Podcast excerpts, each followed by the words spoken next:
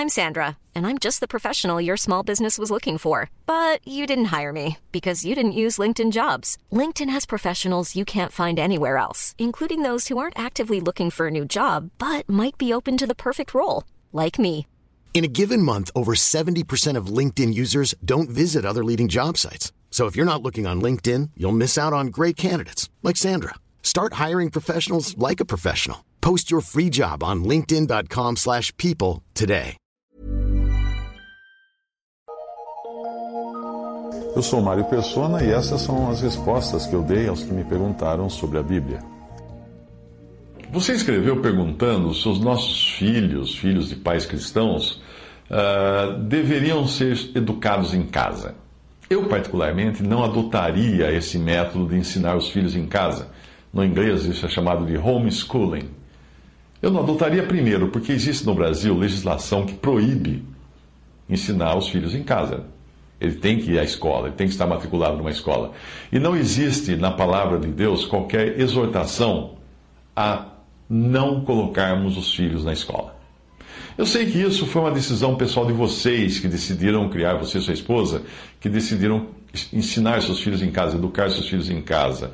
E isso levou vocês a terem problemas com a legislação brasileira e vocês precisaram recorrer a advogados. Portanto, não é algo que vocês deveriam esperar que outros fizessem, que outros imitassem vocês. Eu também tenho posições pessoais sobre diferentes assuntos, mas eu não aconselharia outros cristãos a adotar essas posições, porque são posições minhas.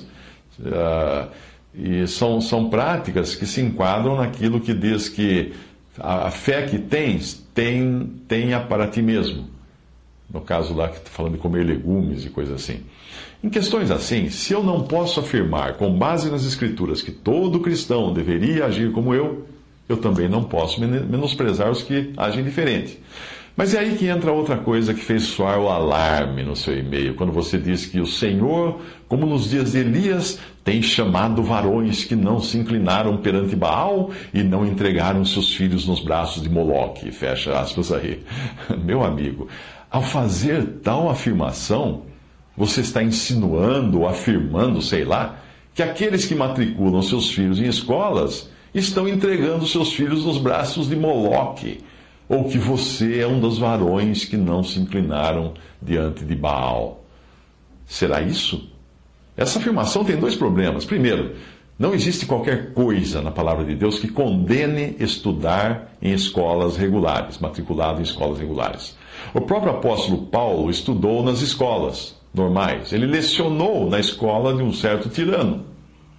Como é dito lá em Atos Deixe alguma professora saber que você está colocando a professora na categoria de sacerdotisa de Moloque, para você ver o que ela vai dizer para você.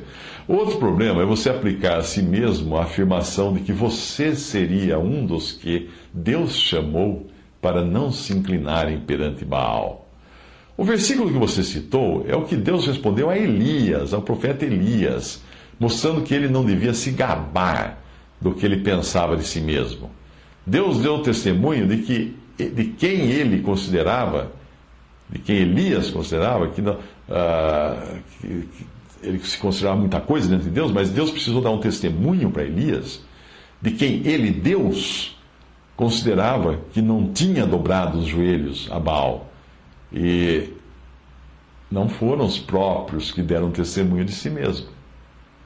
O próprio Elias, ao fazer tal afirmação, não disse aquilo de, de si mesmo, de um coração puro. Ele disse aquilo por orgulho, por discriminação contra Israel. A Bíblia diz: Deus não rejeitou o seu povo que antes conheceu. Ou não sabeis o que a Escritura diz de Elias, como fala Deus contra Israel, dizendo, dizendo Senhor, mataram os teus profetas e derribaram os teus altares, e só eu fiquei e buscam a minha vida.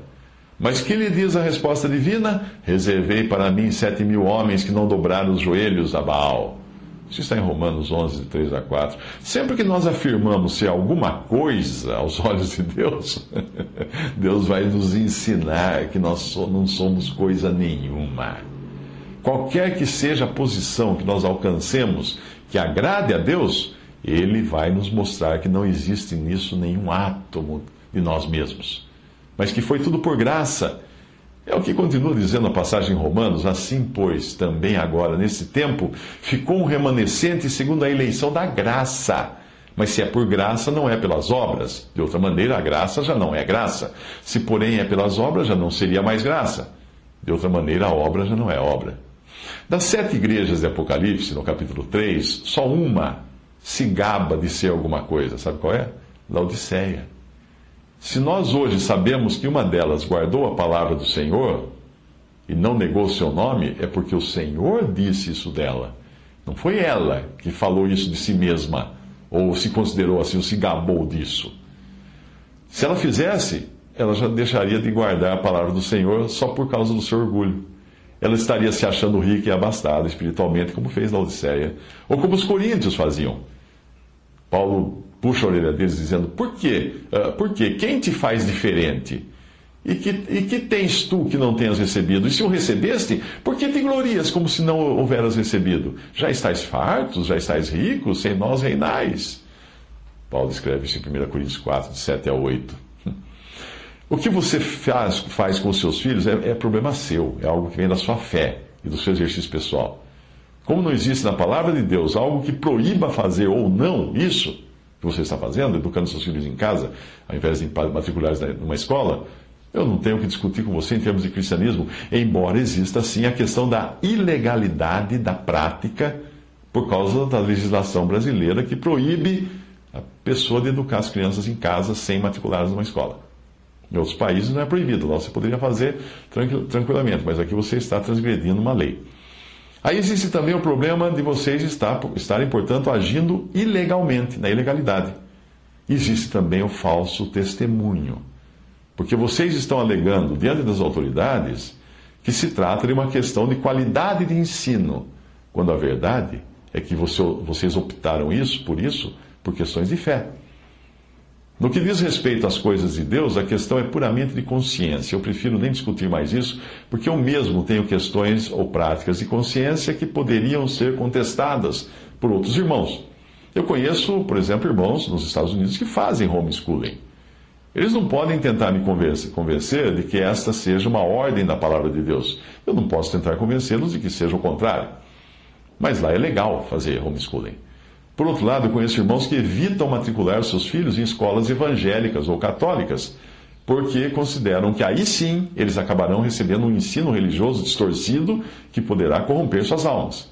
Faz sentido se você observar que nos evangelhos o Senhor Jesus não criticava com tanta força os ladrões e prostitutas como ele criticava os religiosos fariseus.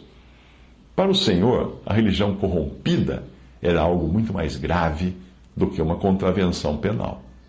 O grande problema de se adotar uma posição sem um fundamento claro na palavra de Deus é que dá margem ao orgulho, que é a última coisa que vai morrer no ser humano é orgulho. Veja o caso da oração do fariseu, que é um exemplo clássico da adoção de costumes humanos sem fundamento claro na palavra de Deus, mas que podem se transformar em motivo de orgulho. O que ele diz, o fariseu, na sua oração? O fariseu, estando em pé, orava consigo desta maneira: Ó oh Deus, graças te dou, porque não sou como os demais homens, roubadores, injustos, adúlteros, nem ainda como este publicano. Eu jejuo duas vezes na semana, eu dou os dízimos de tudo que possuo. Essa oração do fariseu lá no Evangelho. Você percebe o que ele faz? Primeiro, ele dá graças a Deus pelas coisas que ele próprio faz não pelas coisas que Deus faz por ele. Ou seja, é uma oração de autoadoração, de justiça própria. Segundo, ele coloca entre os seus feitos jejuar duas vezes por semana, algo que não existia, nem mesmo na lei dada a Moisés. Ele inventou aquilo e agora ele se gloria daquilo. Resultado, ele passa a olhar para quem não jejua duas vezes por semana ah, como pessoas de uma classe inferior. E é aí que mora o perigo. Outro perigo que assola o nosso coração é a síndrome de perseguição. Alguns cristãos acham que, se não estiverem sendo perseguidos ou contestados no seu modo de crer, pensar e viver, eh, eles acham que não estão sendo obedientes a Deus. Então eles vivem procurando práticas polêmicas para serem rejeitados pela sociedade e até por outros cristãos. Eu quero pedir desculpas se eu interpretei mal o seu primeiro e-mail, mas quanto a este, que você escreveu agora, não é uma questão de interpretação ou julgamento. mas apenas é alerta da viagem na qual o nosso enganoso coração pode nos embarcar quando nós perdemos de vista a graça de Deus e passamos a nos considerar como sendo alguma coisa. Não se engane. Se existe uma coisa que destrói, essa coisa é o orgulho religioso de nos acharmos melhores do que outros, porque nós praticamos algumas coisas que nós próprios inventamos ou adotamos e os outros cristãos não praticam.